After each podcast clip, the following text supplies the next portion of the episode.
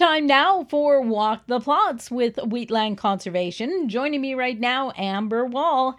Amber, one of the trials we want to focus in on is the nitrogen and seeding rate recommendations for hybrid brown mustard. We're into our third and final year for this strategic field program trial, comparing the performance of AAC Brown 18 hybrid mustard to the open pollinated Centennial Brown mustard.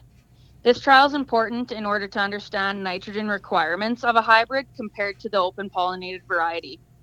We also wanted to demonstrate how to best maximize production by determining optimum seeding rates, and the target plant stand is calculated based on seeds per square foot rather than using pounds per acre due to the varietal differences in seed size and establishment. This is a multi site, multi year project that takes place at Swift Current, Redvers, and Indian Head, there are preliminary results posted to the Wheatland website, and we're looking forward to getting the final data and wrapping this project up. That's Walk the Plots for Golden West. I'm Glendalee Allen Bossler.